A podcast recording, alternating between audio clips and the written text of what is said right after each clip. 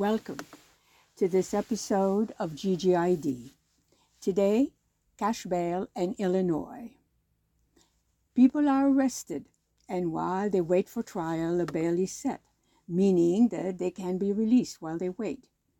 That's been the procedure, and whether or not someone we know has had to deal with it, we all know it. What we don't usually know is how unfair it is it means that those who can afford the bail can get out, and those who can't are stuck in jail until trial, which may be weeks or months or sometimes even longer.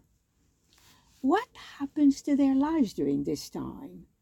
They lose their job, they are evicted, they owe money, they sometimes run a debt with the county or the state where they are incarcerated for fees that they may have incurred for their upkeep during their time in jail and single parents are at a particular disadvantage because unless they find a family caretaker, and some can't, they may lose their children.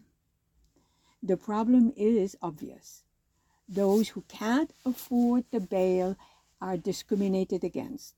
The system penalizes the poor. Blacks and Latinos are also disproportionately affected. Another consequence of this dual system of justice is that often people in jail who are at the very least legally innocent tend to agree to a plea deal just to be able to get out of jail. It means that they lose the benefit of a trial, which is especially unjust when they are innocent, and also then they end up with a criminal record. The burden the cash bail system places on the poor is a problem that has been known for a long time, and several efforts to change it have not succeeded. In November 2020, for example, one of California's well known initiatives was meant to do away with it, but it failed because voters said no. And that's what makes what happened in Illinois recently all the more noteworthy. They did away with cash bail, the first state to do so. It took years for them to build support for it to pass the legislature.